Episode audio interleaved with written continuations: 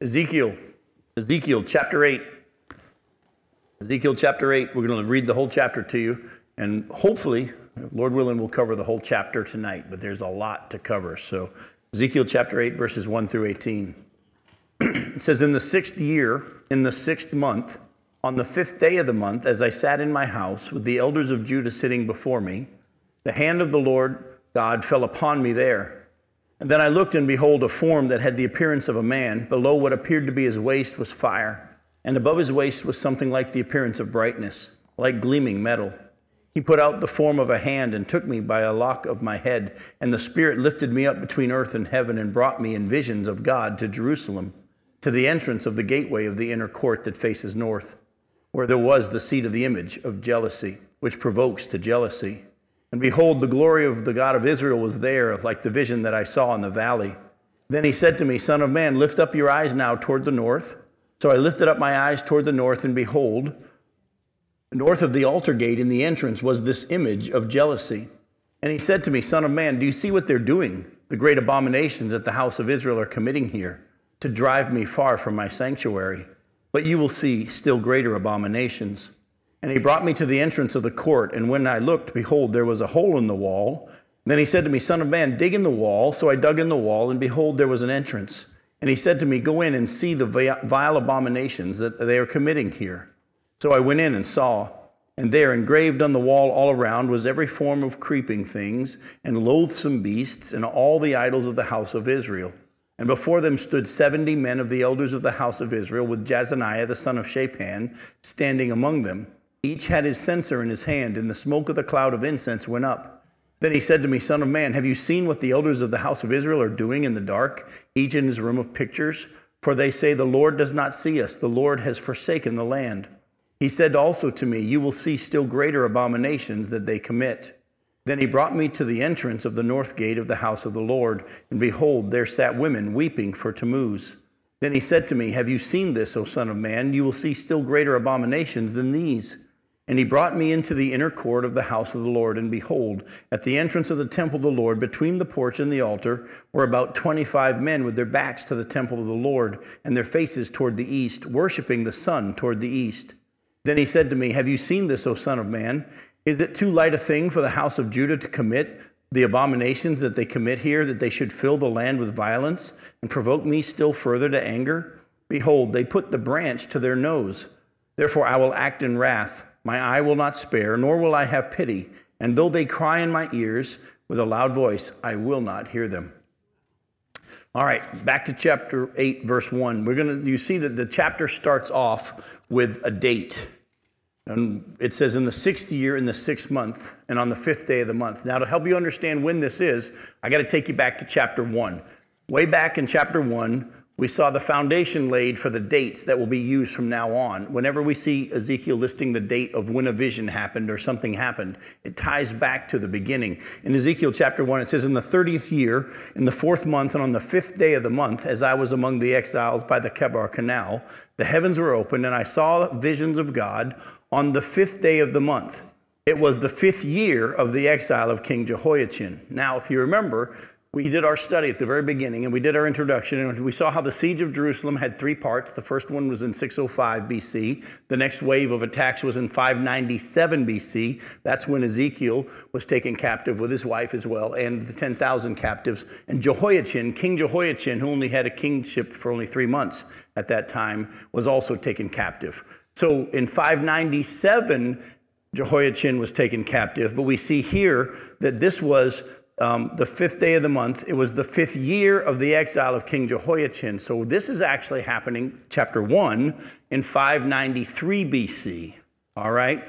Five years after Jehoiachin was taken captive in 597, in 593 BC, that's when the first vision happened. Now in chapter 8, you'll see that it's now the sixth year in the sixth month on the fifth day of the month. He has this next vision. So a year and two months later, Ezekiel has his next vision. And actually, when we come back after the first of the year, you'll see that chapter 8, chapter 9, and chapter 10 and chapter 11 pretty much all deal with visions that he has from God about what's going on in Jerusalem and what's going to be happening. So he has this vision six years after 597, which is around 592 BC. All right, now, what also, this happened right around August, September of that year. All right, 592 BC, around August and September. That's important. You'll find that later on to be very, very helpful. All right, now, God took Ezekiel in a vision to Jerusalem. His body stayed in Babylon, but he was transported in his spirit to Jerusalem to see what was happening in the temple at that time. I'm going to show you scripturally in just a second that what he was shown was happening at that moment. It wasn't he was shown things that had happened in the past. He was being shown what happened at that moment. I'll show you that in a second. But I also want to help you out for just a little bit here with understanding how he could be taken in vision. His body never left Babylon in his house that he's there in Babylon. His body never left the house, but he was taken by God in visions to Jerusalem. How many of you ever watched the Christmas Carol? All the different versions that they have. I was telling some people, if you haven't seen the Muppet Christmas Carol, you got to. It's the best one of them, all of them. I mean, if you haven't seen the Muppets version, it tops them all. And, I, and, and you won't believe me till you see it. And actually, we're going to be watching it as a family tomorrow night because it's a tradition in our house to the night before Christmas for us, but we're doing Christmas early because of travel this year. The night before we open presents, we always watch the Christmas Carol. And so that's what we're going to be doing tomorrow night.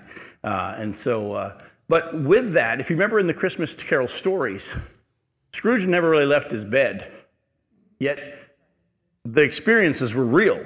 The angels would somehow transport him, grab him by a hand or whatever, and he'd go flying to these places and he would see them. And that's why Paul, in the same way, even though he sensed that it was in the spirit, Yet it was so real and lifelike because his body was there and he could, you know, sense things with his body. That's why in 2 Corinthians 12, when he was taken in visions to third heaven, paradise, he said, whether in the body or out of the body, I don't know. Whether in the body or out of the body, I don't know. He kept saying it. And so Ezekiel is taken by God, kind of like those angels or whatever, ghosts or whatever they do in the Christmas story that we have, the Christmas carol story we've seen, taken by the angel to Jerusalem, but he's being shown what is happening at that moment because the scripture shows, shows it. Look at verses 5 and following. then he said to me, Son of man, lift up your eyes now toward the north. So I lifted up my eyes to the north, and behold, north of the altar gate in the entrance was this image of jealousy. And he said to me, Son of man, do you see what they are doing? You see that? Are doing. The great abominations that the house of Israel are committing here to drive me far from my sanctuary. Go down to verse 9. He said to me, Go in and see the vile abominations that they are committing here. Look at verse 12. Then he said to me, Son of man, have you seen what the elders of the house of Israel are doing? All right, and so I, you can see very clearly that this is happening at that moment. Does anybody realize, and hopefully you remember from previous studies, why this is so amazing that they're actually doing this wicked stuff in the temple again? What had just happened 36 years prior to this? Do you remember? Josiah. Remember, Josiah had become the king. And he had destroyed all the altars, all the high places, the, got the wickedness out of the temple, cleaned it all out. And 36 years later, it's all back. Just amazing. One generation, it's all back. And if you look at verse, as I pointed out earlier in a previous study, if you look at the verse 11, and before them stood 70 men of the elders of the house of Israel, with Jaazaniah, the son of Shaphan, standing among them. If you remember, Shaphan was the one who found, well, the priest handed the, the book of the law that had been found in the temple when they were cleaning it up, handed it to Shaphan. He read it, was blown away by what he read. He went and read it to King Josiah, and Josiah began the reform. Shaphan's son, Jezaniah, is leading these leaders of Israel to do the wickedness that his father had just seen needed to be stopped. Now, when Ezekiel was taken into the entrance of the inner court on the south side of the temple complex, God shows him an idol there that God describes as an image of jealousy. Look at verses 3 and 4 again. He says, He put out the form of a hand and took me by a lock of my head, and the Spirit lifted me up between earth and heaven and brought me in visions of God to Jerusalem, to the entrance of the gateway of the inner court that faces north, where was the seat of the image of jealousy, which provokes to jealousy. And behold, the glory of the God of Israel was there, like the vision that I saw in the valley. There was an idol there that was there in the, in the temple complex, and God described it as an image of jealousy or an image that provokes to jealousy. And ironically, the scripture says the glory of God was even there. Were they worshiping the glory of God? They were worshiping the idol and all these other things we're going to get to tonight. What I want to do is just take a little bit of time tonight and take you on a little study. I think it would behoove us tonight to realize how much God wants to be with us.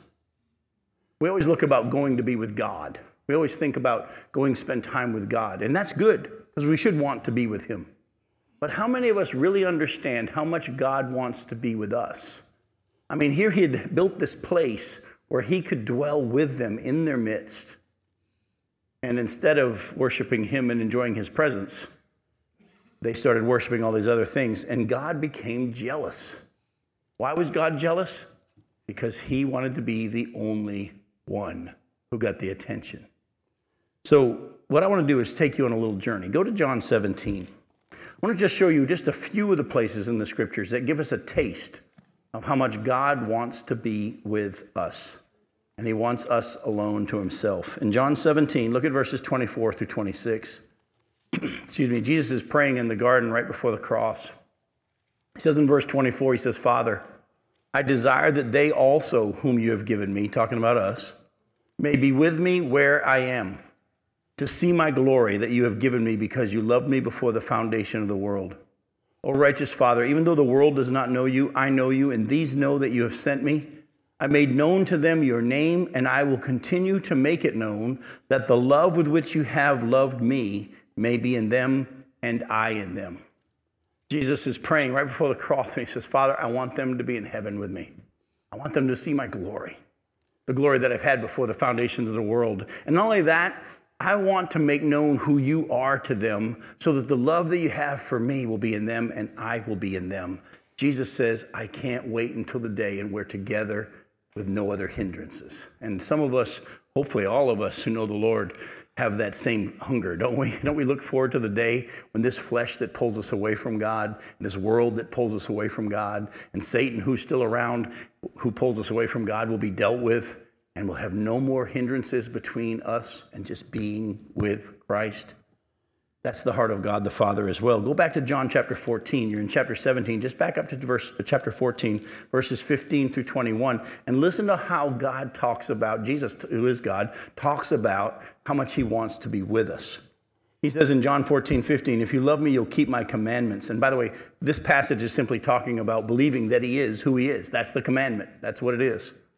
If you love me, you'll keep my commandments, and I will ask the Father, and he will give you another helper to be with you forever, even the Spirit of truth, whom the world cannot receive because it neither sees him nor knows him. You know him, for he dwells with you and will be in you. I will not leave you as orphans. Man, I love that part right there. Jesus says, I'm not going to give birth to you and then just leave. I'm not going to have you be one of my children who's now on the side of the road or a latchkey kid. I'm not going to leave you as orphans. I will come to you. Yet a little while, and the world will see me no more, but you will see me. Because I live, you also will live. In that day, you will know that I'm in my Father, and you're in me, and I'm in you. Whoever he, he sorry, whoever has my commandments and keeps them, he it is who loves me. And he who loves me will be loved by my Father, and I will love him and manifest myself to him. Again, Jesus is pointing out the fact that he, this relationship that we've been given with God has been designed so that He can be with us and we can be with Him in an intimate relationship. Go to Revelation chapter 21. Look at verses 1 through 4.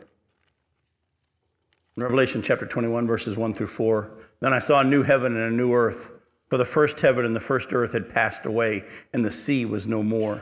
And I saw the holy city New Jerusalem coming down out of heaven from God, prepared as a bride adorned for her husband. And I heard a loud voice from the throne. Who's speaking? God the Father. It's right. And Jesus, He is God. God is speaking. And I heard a voice from the throne saying, Behold, the dwelling place of God is with men. You see that? He will dwell with them, and they will be His people and God himself will be with them as their God. He will wipe away every tear from their eyes, and death shall be no more. Neither shall there be mourning or crying or pain anymore, for the former things have passed away. Do you remember how God created the world? And then he put a garden in Eden, and He put man there. And then who came to visit a lot? God. Who was there? He made a place that he could be with them. Because of sin, hopefully you understand, in the holiness of God, we were separated, but he provided a way that they could have him in their presence. They couldn't experience his full presence anymore because of sin. Even Moses couldn't see his full glory, he only gets to see his backside. But he wanted to dwell with them, he always wanted to be with him. And they worshiped everything else, as you're going to see in just a little bit. But I don't want you to lose for a second this mindset or this understanding that God wants to be with us. As I travel around and help churches get back to the Bible and what it means to be walking with God, I deal with a lot of older churches that are kind of stuck. And one of their favorite hymns, as you know, some churches still sing hymn books, but out of hymn books, but one of their favorite hymns is in the garden. You know that one? And he walks with me and he talks with me and he tells me I am his own. It's one of my favorites. Actually, it might be my absolute favorite. But the sad thing is, in most of the churches I deal with, they may love singing that song. They have no idea what it means to walk with God and hear him speak. I want to challenge you in your relationship with God. Don't just say, Glad I'm saved, glad I'm going to heaven one day. And one day I get to go be with God. You've got Him indwelling you now. He wants to be with you. And you're going to see in a second, as I continue this little study about how much God wants to be with us, He not only wants to be with us, He wants to be the center and the foremost of every aspect of our lives. You're going to see a little bit later tonight that there's been this wrong mindset of certain things are sacred and other things are secular. And I'm going to show you that the Bible teaches that everything is to be sacred. Whatever you do, do it to the glory of God. Whether you eat or drink or whatever you do is to be done to the glory of God. And we've got this mindset that there are certain places that are sacred and certain things we do that are sacred. No, God wants you to understand that everything is to be sacred as you do it with Him and Him being the center. Go with me to James chapter 4. James chapter 4. This was written to Christians. Look at verses 4 and 5. It was written to the church. James chapter 4, verse 4 You adulterous people, don't you know that friendship with the world is enmity with God? Therefore, whoever wishes to be a friend of the world makes himself an enemy of God. Or do you suppose it's to no purpose that the scripture says he yearns jealously, there's that word again, over the spirit that he has made to dwell in us? Whenever we put confidence in anything else but him, I'm going to go into that in a lot more detail in a little bit. Whenever we put confidence in anything else but him, he's jealous. He's jealous. Go to Micah chapter 6. Micah chapter 6. In the Old Testament, God showed us all along, God has been showing what his desire was. In chapter 6, verses 6 through 8, Israel's been in sin, and their response is, With what shall I come before the Lord and bow myself before God on high? Shall I come before him with burnt offerings, with calves a year old? Will the Lord be pleased with thousands of rams, with ten thousands of rivers of oil? Shall I give my firstborn for my transgression, the fruit of my body for the sin of my soul? And now God speaks and says, He has told you, O man, what is good. And what does the Lord require of you? But to do justice and to love kindness and to walk humbly with your God. He doesn't want you to do all this outward stuff to make God happy, ritualistic worship to please God. He doesn't want you putting confidence in anything you do. Does He want me to offer a calf that's a year old? Does He want me to offer thousands of rivers of oil? Does He want me to give my firstborn child? As a sacrifice to him, the fruit of my body for the sin of my soul. And God says, I've told you all along. All I want you to do is to act justly know what my word says, know what I've said, and do it. To love mercy and to just walk with me. I'll lead you as you go. Go to Malachi, last book of the Old Testament. Malachi chapter 3, look at verse 16. Then those who feared the Lord spoke with one another. The Lord paid attention and heard him and heard them. And a book of remembrance was written before him of those who feared the Lord and esteemed his name. They shall be mine, says the Lord of hosts, in the day when I make up my treasured possession. And I will spare them as a man spares his son who serves him. Then once more you shall see the distinction between the righteous and the wicked, between one who serves God and one who does not serve him. By the way, how do you serve God? I'm going to, I'm going to say yes to obedience, but I want to make sure we clarify it. Go, what's that? Walk in Him. See, we have a hard time because if you did a study on the word serve, you're going to find that the Bible says that we're to serve the Lord with gladness, right? Yet Paul in Acts 17 was preaching about God and he said he's not served by human hands as if he needed anything. Well, how do you serve a God who says he's not to be served? In Matthew chapter 6, you see that Jesus says that you can't serve both God and money. Either you'll, we can't have two masters. You either one, love one or hate the other. You can't serve both God and money. How do you serve money? That was a question. How do you serve money? By treasuring it, by putting your faith in money to take care of you. Your confidence is in the fact that you've got enough money in the wallet or the bank to take care of you. When you trust money to take care of you, you worship and you serve. You're actually going to find, if you did a further study of the word serve in the Bible, that some translations will say serve, others will say worship. And that same translation that says serve here will also say worship over here. They interchange. It's not just one translation always says worship and one always says serve. Sometimes they go back and forth. And if you actually look at Romans chapter 12, verses 1 and 2, and I ask you to quote it, listen to how you all would quote it. If you were King James, you would say, I beseech you, therefore, brethren, the, by the mercies of God, to present your bodies as a living sacrifice which is your reasonable service. But if you were to quote NIV or other translations, you would say, which is your spiritual worship. Listen closely. According to the scriptures, Old Testament and New, worship and service are the same thing. How do we serve God? He's not served by human hands as if he needed anything. In other words, he doesn't need you to do anything for him. You don't have to offer a, a, a calf of a year old or 10,000 rivers of oil or your firstborn for your sin. You don't have to do anything to serve God. He's not served in that way. But how we serve him is we totally trust him. Oh, by the way, you got to know what he wants you to do in order to act in obedience to what he said. Do you see what I'm saying? There's a lot of people that think they're obeying God, they're doing all the things they think are right. They're not. They're doing what they're putting confidence in their definition of work, their service. But it's the wrong definition of service. So I want you to hear this tonight because we're going somewhere. I'm going to share with you some things tonight that may shock you a little bit. Hopefully, not a lot of you, but some of you may be, and that's okay.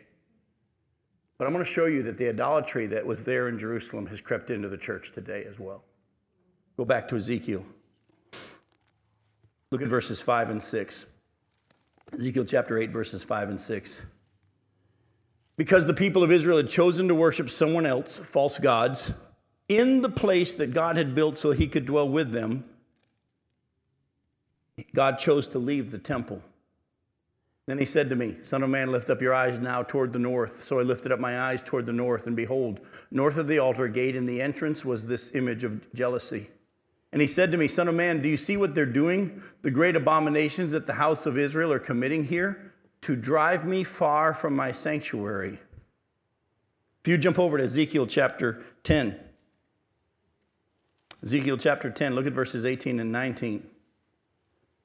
I'm skipping ahead here because we get a lot to cover. Just prior to this, in chapter 9, the Spirit of God moves from the Ark of the Covenant above the cherubim that are in the Ark of the Covenant, moves from there to the threshold of the temple. And in chapter 10 of Ezekiel, look at verses 18 and 19. Then the glory of the Lord went out from the threshold of the house and stood over the cherubim. Now, these are not the cherubim at the Ark of the Covenant that Moses had made. These are the cherubim, the real ones, all right?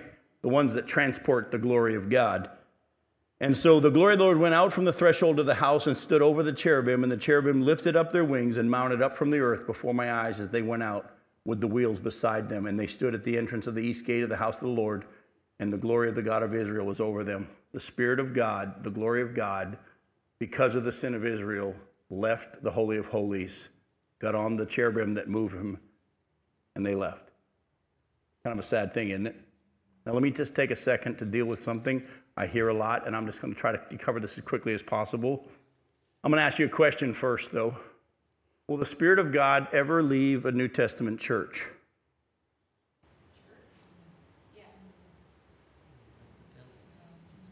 Will the Spirit of God ever leave a New Testament church? No. The answer is no. Because the church is the people, not the building. I've heard so many people say, the Spirit of God left that place. There may be a lot of wickedness and there may be even a bunch of disobedience in that group of people that call themselves believers. But listen closely if there's one believer in the place, the Spirit of God has not left. Because he's never going to leave us nor forsake us. He's not going to leave us as orphan, orphans. He's going to come with us and he's going to be with us forever. The Spirit of God will not leave a church if there is believers there. If it leaves a church, that means there are no believers there and it's not a church. Did you hear my question? Will the Spirit of God ever leave a New Testament church? As I travel around, and some of the things that kind of grieves me is the prophet in me has to bite my tongue as I'm a traveling preacher sometimes, but I'll go to churches to speak somewhere, and the worship leader will get up and say, Well, it says in the Bible that if two or more are gathered together, that God's with us, Jesus is with us, and so there's two or more here, so we know Jesus is with us, and everything in me wants to stand up and say, So if I was here all by myself, the Lord wouldn't be here? It's total misunderstanding of Matthew chapter 18. That passage isn't talking about where two or more are gathered, Jesus is there. It's dealing with church discipline and his authority and his permission. And what you deal with there is the church in that context. He'll be a part of it, he'll approve. And so, folks, I want to encourage you thank God we're not living in the day in which the Spirit would leave. You know how the Spirit of God came upon Saul when he became the king. God empowered him so much so that he started to prophesy, and people said, Is Saul one of the prophets?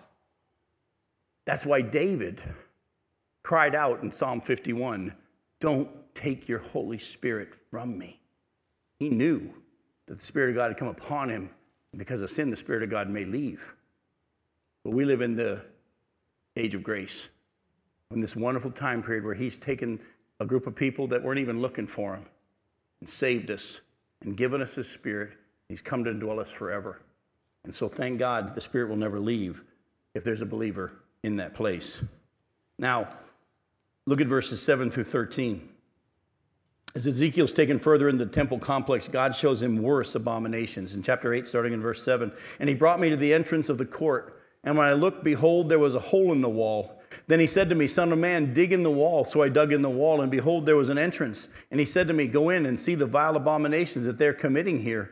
So I went in and saw, and there, engraved on the wall all around, was every form of creeping things and loathsome beasts, and all the idols of the house of Israel. And before them stood seventy men of the elders of the house of Israel, with Jezaniah the son of Shaphan standing among them. Each had his censer in his hand, and the smoke of the cloud of incense went up. Then he said to me, Son of man, have you seen what the elders of Israel, of the house of Israel, are doing?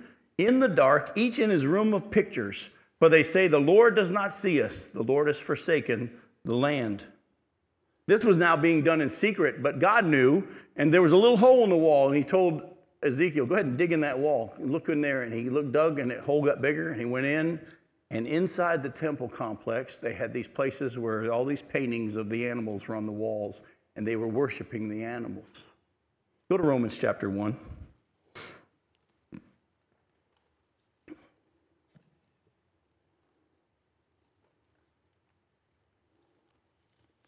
Listen to verses 18 through 25. For the wrath of God is revealed from heaven against all ungodliness and unrighteousness of men, who by their unrighteousness suppress the truth. For what can be known about God is plain to them, because God has shown it to them. For his invisible attributes, namely his eternal power and divine nature, have been clearly perceived ever since the creation of the world in the things that have been made. So they're without excuse. For although they knew God, they didn't honor him as God or give thanks to him, but they became futile in their thinking, and their foolish hearts were darkened. Claiming to be wise, they became fools and exchanged the glory of the immortal God for images resembling mortal man and birds and animals and creeping things. Therefore, God gave them up in the lust of their heart to impurity, the dishonoring of their bodies among themselves, because they exchanged the truth about God for a lie and worshiped and served the creature rather than the creator who is blessed forever. Amen. Does God not know his kids? I'm going to ask you is, is animal worship going on today? And listen closely to when I ask this question. What I mean by animal worship is actually worshiping animals to the point that you get your direction and your provision and your blessings from the animals. Do people actually worship animals today? In India, they think cows are holy and sacred, elephants in some places. Has anybody ever eaten at a Chinese restaurant? Did you ever see the placemat that has all the animals and the year of the goat and the year of the rat and the year of the snake and whatever? And on there, it'll tell you how to live your life according to which animal and which year and which should marry with this and a rat should never marry a rabbit or whatever and all that kind of stuff. But what they're doing is they're actually seeking direction and input for how to live their lives from the animals the created things. Now, we're going somewhere tonight, and I want you to hear me, and I'm going to start tipping you in that direction now. Idolatry is putting confidence in anything besides Christ. Idolatry is putting confidence in anything besides Christ. And with that definition and God's definition, you're going to see that there's some of it in all of us tonight. Now, I'm also going to give you a little word of caution, and I'll show you scripture about that later on as well. But I'm going to give you a little word of caution. As God begins to speak to you, you have to beware of the tendency to think that it is now your job to show everybody else what He showed you, and now they have to do the same thing.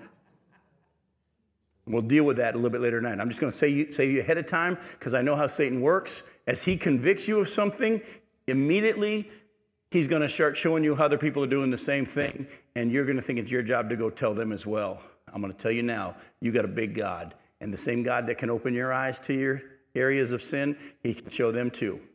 And so be careful, all right?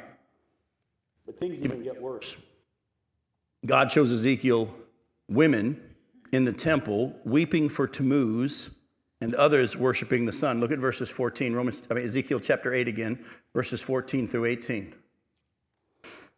Then he brought me to the entrance of the north gate of the house of the Lord, and behold, there sat women weeping for Tammuz. Then he said to me, Have you seen this, O Son of Man? You'll still see greater abominations than these. And he brought me into the inner court of the house of the Lord, and behold, at the entrance of the temple of the Lord, between the porch and the altar, were about 25 men with their backs to the temple of the Lord and their faces toward the east, worshiping the sun, again, a created thing instead of the creator, worshiping the sun toward the east. Then he said to me, Have you seen this, O Son of Man? Is it too light a thing for the house of Judah to commit the abominations that they commit here, that they should fill the land with violence and provoke me still further to anger? We'll come back at the very end and deal with them putting their branch to the nose and explain what that means in just a little bit. Here we see that there were women in the temple worshiping, weeping for Tammuz. Now, some of us will say, well, what does that mean? What is that? Well, in order for us to understand what this weeping for Tammuz is, I got to take you back to Jeremiah chapter 7. Go back to Jeremiah chapter 7. As I said before, there's no real way to study the book of Ezekiel without studying the book of Jeremiah almost uh, at the same time. And to be honest, if we were going to be real faithful to it, it would kill us, but we'd have to study Isaiah at the same time that we're studying Jeremiah and Ezekiel because they're contemporaries and God is speaking through each of them. Isaiah started first and was speaking to the northern kingdom and the southern kingdom. As you know, during that time, the northern kingdom was taken captive and all that was left of the southern kingdom. Jeremiah was speaking to both and then dealt with a lot of the stuff. Ezekiel was taken captive during this process and he was called to prophesy to the southern kingdom and the exiles that are there in Babylon. But the things that God shows them, uh, he's showing Isaiah and Jeremiah and, and Ezekiel, and they're all prophets prophesying about the same stuff. So we get a little more information in Jeremiah chapter 7, verses 16 through 20. God tells Jeremiah, As for you, do not pray for this people or lift up a cry of prayer for them, and do not intercede with me, for I will not hear you. Do you not see what they're doing in the cities of Judah and in the streets of Jerusalem? The children gather wood, the fathers kindle fire, and the women knead dough and make cakes for the queen of heaven. And they pour out drink offerings to other gods to provoke me to anger. Is it I whom they provoke? declares the Lord. Is it not themselves to their own shame? Now, jump over to chapter 44. Uh, here we see that they were worshiping the Queen of Heaven. During this time period, between chapter 7 and chapter 44, uh, some of the Israelites have been taken captive into, or they've not been taken captive, but they run down to Egypt for safety. But while they're there, Jeremiah goes to Egypt and prophesies to them there in Egypt. And listen to what he says to them in chapter 44, verses 15 through 30. He says, Then all the men who knew that their wives had made offerings to other gods, and all the women who stood by, a great assembly, all the people who lived in Pathros in the land of Egypt, answered Jeremiah, As for the word that you've spoken to us in the name of the Lord, we will not listen to you, but we will do everything that we have vowed. Make offerings to the queen of heaven, and pour out drink offerings to her as we did, both we and our fathers, our kings and our officials, in the cities of Judah and in the streets of Jerusalem. For then we had plenty of food and prospered and saw no disaster. But since we left off making offerings to the Queen of Heaven and pouring out drink offerings to her, we have lacked everything and have been consumed by the sword and by famine. And the women said, When we made offerings to the Queen of Heaven and poured out drink offerings to her, was it without our husband's approval that we made cakes for her bearing her image and poured out drink offerings to her? Then Jeremiah said to all the people, men and women, all the people who had given him this answer, As for the offerings that you offered in the cities of Judah and in the streets of Jerusalem, you and your fathers, your kings and your officials, and the people of the land, did not the Lord remember them? Did it not come into his mind? The Lord could no longer bear your evil deeds and the abominations that you committed. Therefore, your land has become a desolation and a waste and a curse without inhabitant as it is to this day. It is because you made offerings and because you sinned against the Lord and did not obey the voice of the Lord or walk in his law and in, and in his statutes and in his testimonies that this disaster has happened to you as it is this day. Jeremiah said to the, all the people and all the women, Hear the word of the Lord, all you of Judah who are in the land of Egypt. Thus says the Lord of hosts, the God of Israel You and your wives have declared with your mouths and have fulfilled it with your hands, saying, We will surely perform our vows that we have made to make offerings to the Queen of heaven and to pour out drink offerings to her.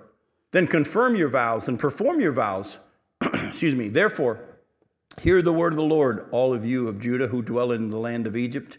Behold, I have sworn by my great name, says the Lord, that my name shall no more be invoked by the mouth of any man of Judah in the land of Egypt, saying, As the Lord God, the God lives.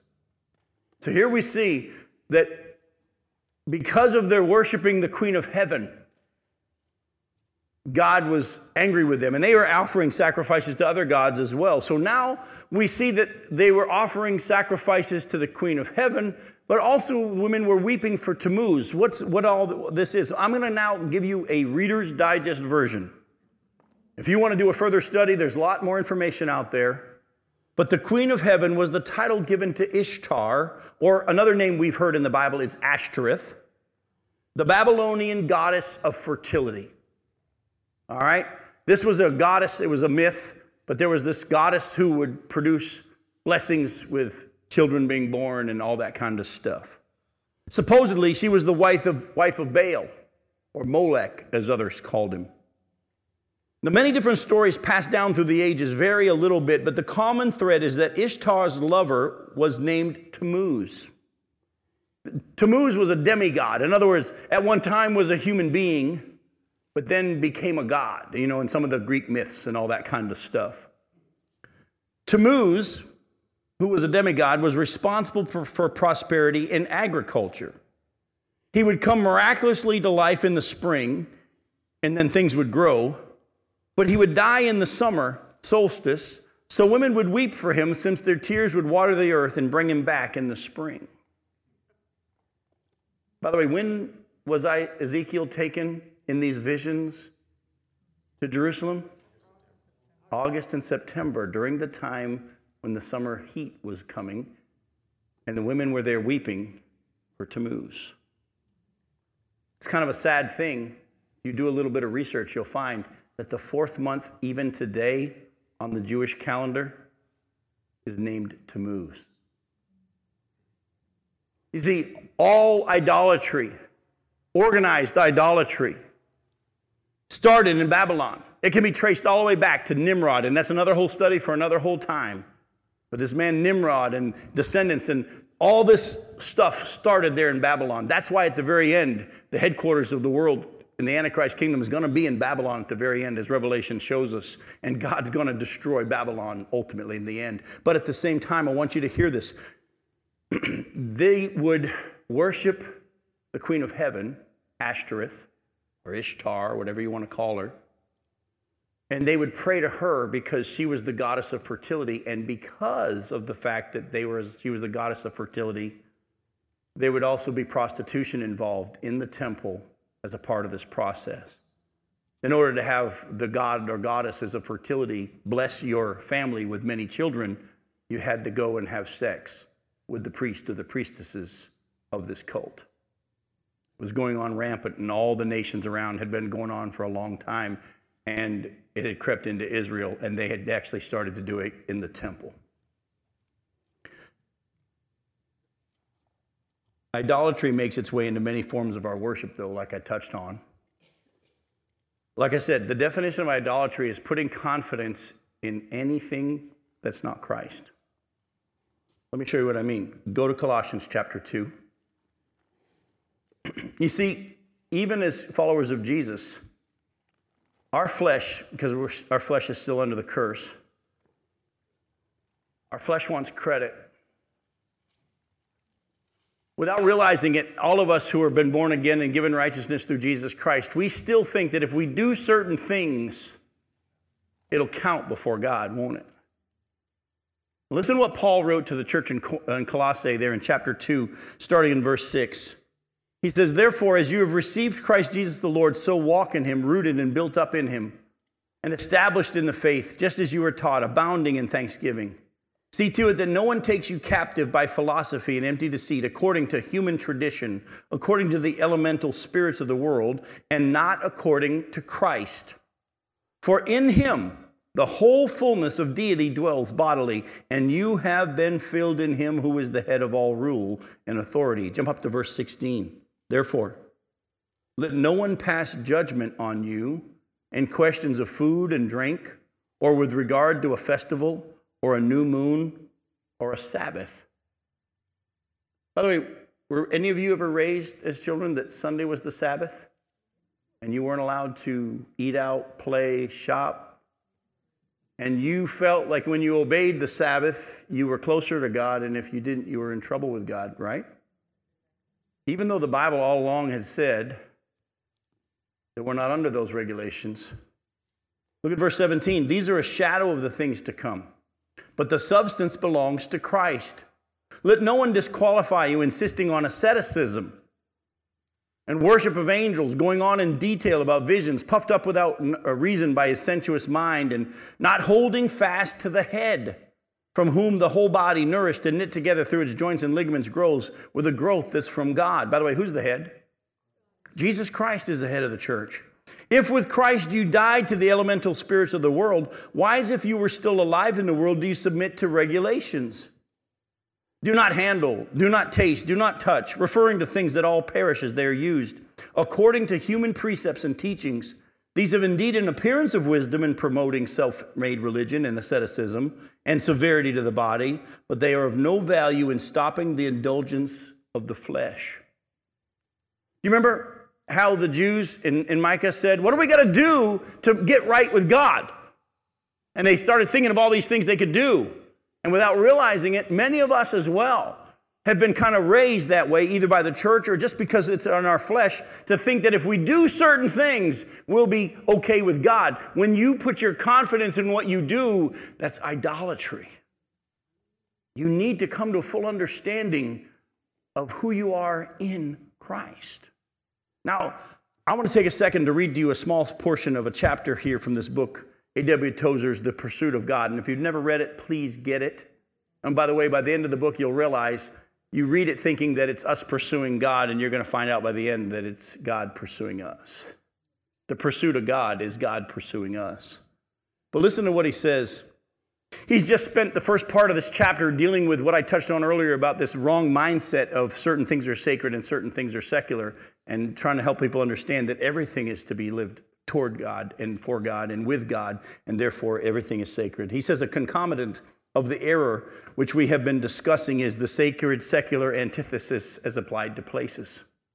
It's little short of astonishing that we can read the New Testament and still believe in the inherent sacredness of some places. This error is so widespread that one feels all alone when he tries to combat it. It has acted as a kind of dye to color the thinking of religious persons, as it colored the eyes as well, so that it is all but impossible to detect its fallacy. In the face of every New Testament teaching to the contrary, it has been said and sung throughout the centuries and accepted as a part of the Christian message, that which it most surely is not. Only the Quakers, so far as my knowledge goes, have had the perception to see the error and courage to expose it. Here are the facts as I see them. For 400 years, Israel had dwelt in Egypt, surrounded by the crassest idolatry. By the hand of Moses, they were brought out at last and started toward the land of promise. By the way, do you remember why God led the nation of Israel out of Egypt to that mountain? What were they to tell Pharaoh? To worship. God pulled them out to worship Him. All right?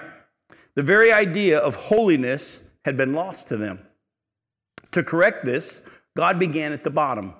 He localized himself in the cloud and fire, and later, when the tabernacle had been built, he dwelt in fiery manifestation in the Holy of Holies. By innumerable distinctions, God taught, that, taught Israel the difference between holy and unholy. There were holy days and holy vessels and holy garments. There were washings, sacrifices, offerings of many kinds. By these means, Israel learned that God is holy. It was this that he was teaching them, not the holiness of things or places. The holiness of Jehovah was the lesson they must learn. Then came the great day when Christ appeared. Immediately he began to say, You've heard that it was said by them of old time, but I say unto you. The Old Testament schooling was over. When Christ died on the cross, the veil of the temple was rent from top to bottom. The Holy of Holies was open to everyone who would enter in faith. Christ's words were remembered. The hour cometh when you shall neither in this mountain nor at Jerusalem worship the Father, but the hour cometh and now is when the true worshippers shall worship the Father in spirit and in truth. For the Father seeketh such to worship him. God is spirit, and they that worship him must worship him in spirit and in truth. How many of us have been taught that this is the sanctuary? This is a holy place. We got to be careful. Idolatry creeps in in many ways. Shortly after, Paul took up the cry of liberty and declared all meats clean, every day holy. Actually, Paul didn't bring, say that, Jesus did. The scripture even says that in the Gospel of Mark when he said, It's not what comes into you that makes you unclean, but what comes out. And then he said, Hey, don't you understand this, guys? Um, whatever you take in goes out. That's not what makes you unclean, but what comes out of you, what comes from your heart, what comes out of your mouth and your thoughts, that's what makes you unclean. And then the scripture says right there in the Gospel of Mark, by saying this, he declared all foods clean. Paul declared all meats clean, every day holy, all places sacred, and every act acceptable to God. The sacredness of times and places a half light necessary to the education of the race passed away before the full sun of spiritual worship. Remember, those all were a shadow of what was to come. Then we just read that in Colossians chapter 2. The reality is in Christ. The essential spirituality of worship remained the possession of the church until it was slowly lost with the passing of years. Then the natural legality of fallen hearts of men began to introduce the old distinctions. The church came to observe again days and seasons and times. Certain places were chosen and marked out as, a whole, as holy in a special sense. Differences were observed between one and another day, one another day or place or person. The sacraments were first two, then three, then four, until with the triumph of Romanism they were fixed at seven. From this bondage, reformers and Puritans and mystics have labored to free us. Today, the trend in conservative circles is back toward that bondage again. It's said that a horse, after it has been let out of a burning building, will sometimes, by a strange obstinacy, break loose from its rescuer and dash back into the building again to perish in the flame. By some such stubborn tendency toward error, fundamentalism in our day is moving back towards spiritual slavery. The observation of days and times is becoming more and more prominent among us. Lent and Holy Week and Good Friday are words heard more and more frequently, upon the lips of gospel Christians. We do not know when we're well off. And I know that's hard for some of you to grasp because you were raised in the fact that there are holy days and holy. Let me ask you a question. How many of you are wrestling with whether or not you're supposed to go to the Christmas Eve service? Whether or not you'll be in trouble? Hopefully, you go because you want to. But at the same time, if you don't go, are you sinning? Do you see that? We need to understand what it means to be led of the Spirit as the Spirit of God directs us. Like I told you before, be real careful. Go to Romans chapter 14. As God is the one who's going to be taking us through this journey of showing us what He wants us to observe and not observe and how He wants us to live our lives. We could get into arguments over alcohol or whether or not you should drink or how you should dress or what you should do. Listen closely to Romans chapter 14.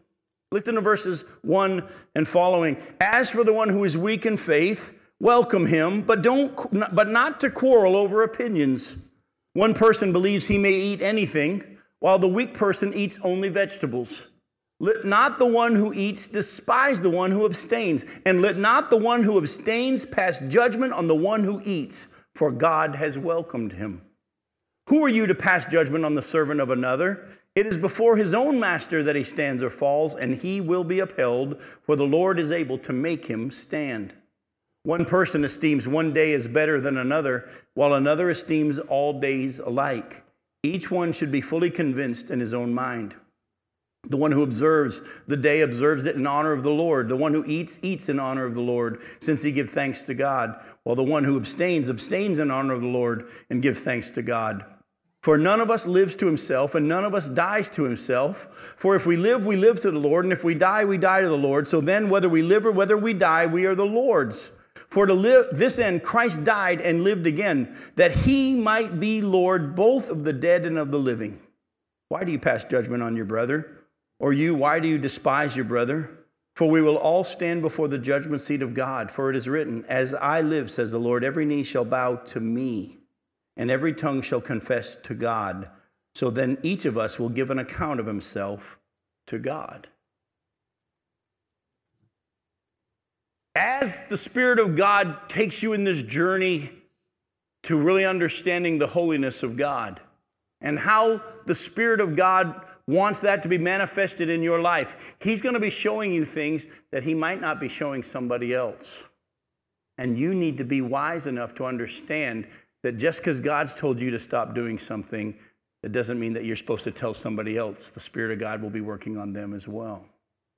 See, because there are things that the Bible doesn't say are outright sin. You and I talked about women's clothing and how they had made their rules on how everyone in the church you grew up in was to be dressed. And you had people come and advise you on whether or not they thought you were following it properly when the scripture is not saying that. We have to be careful.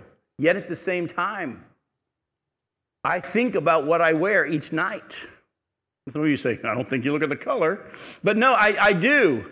And even when I travel around, I could win arguments around this country on which translation is okay and which one's not okay. And I could win arguments on whether or not I should have to wear a tie or a suit or pants or sandals or whatever. But I, what I've learned over the years is in each situation, I let the Spirit of God give me wisdom as to whether or not that's a hill I want to die on because I want them to hear what I have to say from the Word of God. And so I don't have a set rule on what I always wear and what I always, and you know what? I'll be preaching in the beginning of the year in South Carolina at a church that King James only.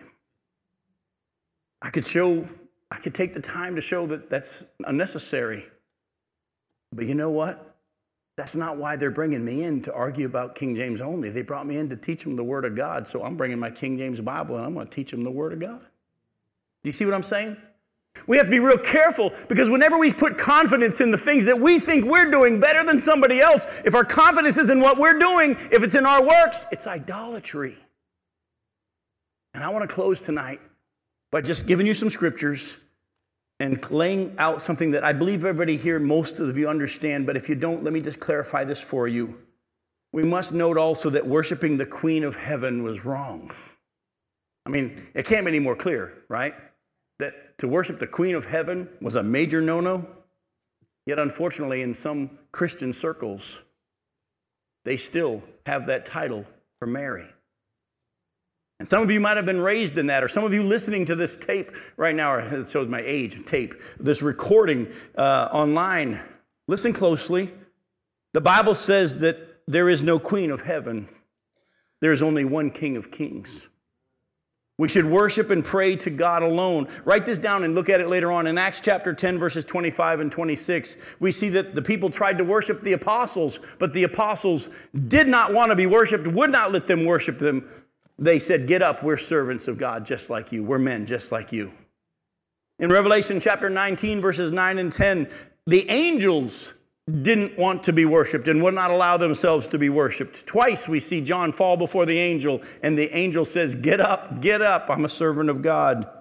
In 1 Timothy chapter 2, verse 5, the scripture says, There is one mediator between God and man, the man, Jesus Christ. But some of us have been taught that we pray to Mary. There's a famous prayer that many people could recite that starts with praying to Mary. Be careful, it's idolatry to put your confidence in anything besides Christ. Oh, write this one down and go look at it. It's pretty interesting. Luke chapter 11, verse 27. Jesus even discouraged the worship of Mary.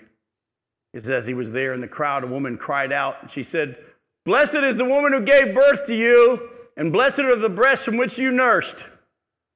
And Jesus said, Actually, blessed rather are those who hear the word of God and obey it. We thank God for Mary's obedience to what the Spirit of God's plan was for her life. But she's not to be worshiped. She's not to be worshiped. So, folks, be careful as you allow God to little by little remove your residual forms of trusting in anything but Christ and His power. And don't put the branch to your nose. You good? Don't put the branch to your nose. And you're all saying, yeah, but what does that mean? Some people have tried to make that drugs. You, will find people saying, well, that was that they were doing drugs, you know, they were sniffing coke. Now listen, it's really a hard thing to translate, but the best way I can translate it for you is this: don't thumb your nose at God. If you go back and look at the context, you'll see very clearly they pretty much said, "We know what God says." We don't we're going to do what we want to do. Because they had that attitude the spirit of god left the temple and the judgment was to come. And so folks don't put the branch to your nose. Don't thumb your nose at god. Basically if he speaks listen. Listen. I love you. Have a great christmas and we'll see you the first week of january. Thanks for coming